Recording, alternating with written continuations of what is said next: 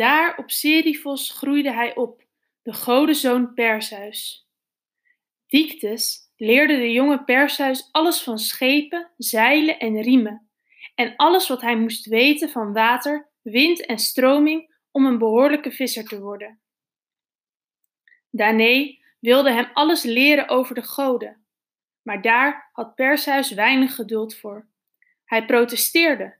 Ik ga naar zee en ik hoef alleen Poseidon te kennen. Dat is de god van de zee, dat is de god van de vissers. Maar jij blijft geen visser, Perseus. Jij wordt koning later, koning van Argos. Koningen horen de goden te kennen.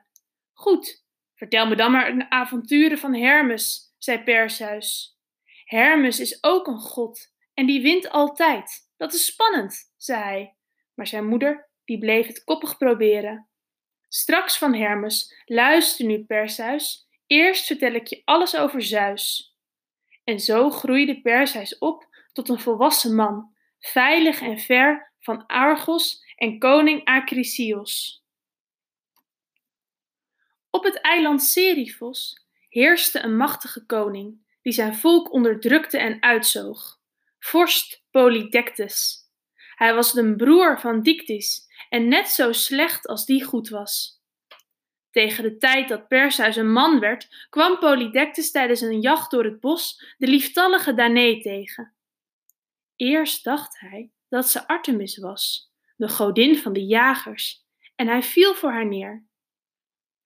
Toen hij merkte dat ze een mens was, eiste hij dat ze zijn wettige vrouw werd. Danae wou niet. Wie de liefde van een god kent, gaat met geen man meer mee. Polydectes was razend. Hij moest en hij zou Danae hebben. Maar hij verafschuwde Perseus. Die beschermde zijn moeder. Want de jongen was een beer van een kerel geworden. Perseus was een struikelblok. Perseus moest verdwijnen. Hoe? Ja, dat was de vraag. Maar de koning broedde een plannetje uit. En dit was zijn list. Hij liet omroepen dat hij een bruid had gevonden. Hippodamea, de paardentemster, met dijen als zuilen. En hij vroeg aan elke belangrijke man op het eiland of hij een paard zou willen afstaan voor Hippodamea. Perseus had geen paard. En dat wist Polydectes natuurlijk. En hij tergde de jonge held waar iedereen bij was. Hindert niet, Perseus. De andere mannen geven al paarden. Breng jij mijn bruid dan maar een vis uit een van je netten. Vissers zijn toch arme sloebers. Die hebben niets beters te missen. Perseus gaf de tiran in zijn woede een roekeloos antwoord. Laat al die andere mannen de bruid plezieren met paarden. Niet elke man kan de hartewens van de bruidegom vervullen. Polydectes, ik haal voor jou het hoofd van Medusa, want ik weet dat je dat het liefste wil hebben van alles op aarde. Iedereen heeft het je zeker honderd keer horen zeggen. Ach, Perseus, zei Polydectes, jongen, doe het toch niet, dat lukt immers niemand, zeker geen visser. Je vangt Medusa niet met een hengel, riep de geslepen koning Polydectes schijnheilig. Maar de zoon van Zeus veranderde niet van gedachten. Als ik ooit terugkom op dit eiland, kom ik terug met het hoofd van Medusa. Dictys was ontzet toen hij hoorde wat Perseus gezegd had. Maar Medusa is een van de woeste gorgonen, mijn jongen. Monsters met drakenstaarten, enorme koperen klauwen, slagtanden als een wild varken, bekken om van te gruwen, armen lange tongen, vleugels zo groot als heuvels en schubben. Hard als steen, waar geen pijlen, speren, zwaarden doorheen gaan. Boven op hun hoofd staan geen haren, maar giftige slangen. Wie een gorgo aankijkt, versteent. En al dood je Medusa, nooit ontkom je aan haar twee zusters. Gorgonen zijn sneller, wendbaarder ook dan een gierzwaluw, snelste van al onze vogels. Ach jongen, vergeet het, blijf thuis, o Perseus, denk aan je moeder. Maar Perseus, die luisterde niet. Hij leende een boot, hij zocht een paar roeiers, stak van wal en koerste west-noordwest naar Athene. Want Athene, Dat was de grootste stad van de wereld. Daar wist vast wel iemand waar hij Medusa kon vinden. Wie in het midden van, van Athene hard stond te roepen, kon met zijn stem een man bij de muren net nog bereiken. Groter mocht die stad dus niet worden. Dan zou een ge- dat zou een gevaar zijn. Perseus keek zijn ogen uit. Wat een plein, wat een huizen, wat een prachtige tempel en wat een machtig theater. Dat er zoiets kon bestaan en ach, wat een hoeveelheid aan mensen. Hier zou hij antwoord krijgen op zijn vraag, dat was zeker. Maar op de drukke markt van Athene kon niemand hem helpen. Zei je gorgonen? Gorgonen? Nee, ik zou het niet weten. Nee, je moet niet bij ons zijn. Ach, ga dat maar vragen in Delphi. Daar gaat iedereen heen en daarom zal het wel goed zijn. Wie een vraag heeft en antwoord wil hebben, gaat altijd naar Delphi. Delphi, ga naar Delphi. In jouw geval ging ik naar Delphi.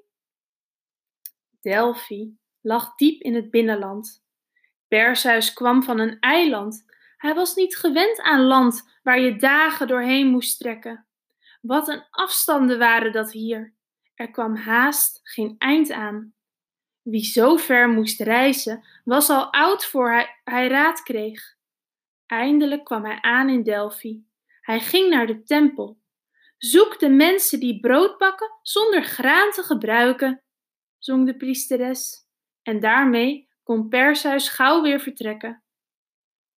Al die moeite, al die reizen, voor maar een paar woorden, waar je met goed fatsoen geen touw aan vast wist te knopen. Perseus was een beetje uitgeput en wanhopig. En Zeus, vanaf de grote Olympus, zag hem zitten. En hij boog zijn het hoofd. De onwereldse haren vielen langs het gezicht van de god en de grote Olympus begon te beven. Hermes, ga je halfbroer Perseus eens eventjes helpen? Kijk, daar zit hij, bij de heilige bronnen in Delphi, zei de god van donder en bliksem, en Hermes vertrok al met de wind. Hij gleed van de bergen, passeerde een zee en belandde in Delphi, waar hij vermomd als herder langs de heilige bron liep. Waarom zo somber, vreemdeling? Zeg eens, kan ik je helpen? Vroeg hij glimlachend. En Perseus zag een vrolijke jongen, lenig en slank, met het eerste dons op zijn kaken. Hij peinsde. Als ik een broer zou hebben, had hij precies zo moeten zijn als die jongen. Zulke ogen moest hij hebben, zo'n aardige glimlach. Hij vertelde van het orakel en Hermes gaf uitleg. Vreemdeling, dat is echt niet zo moeilijk. Je moet naar Dodona. Daar wonen mensen die eikels malen om brood van te bakken. Reis naar Dodona en luister naar de heilige eiken. Want de dondergod Zeus geeft raad in hun ruisende kruinen. En Perseus bedankte hem, vatte opnieuw een beetje moed en zette zijn reis voort. Over de vlakte en bergen naar het verre Dodona. Toen hij was waar hij zijn moest, onder de heilige eiken, luisterde hij gespannen naar het zachte gefluister. Hoog in de bladerrijke bomen. Hij spitste zijn oren, maar hij hoorde niets over gorgonen of over hun verblijfplaats. Perseus, stel je gerust.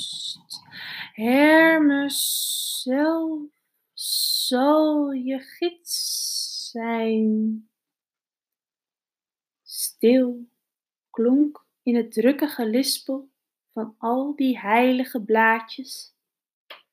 Dat was de vraag niet!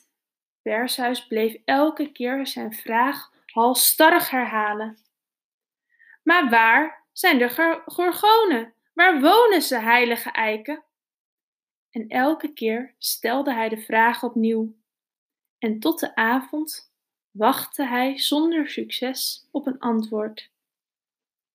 Net toen hij wegliep, kwam hij Hermes weer tegen.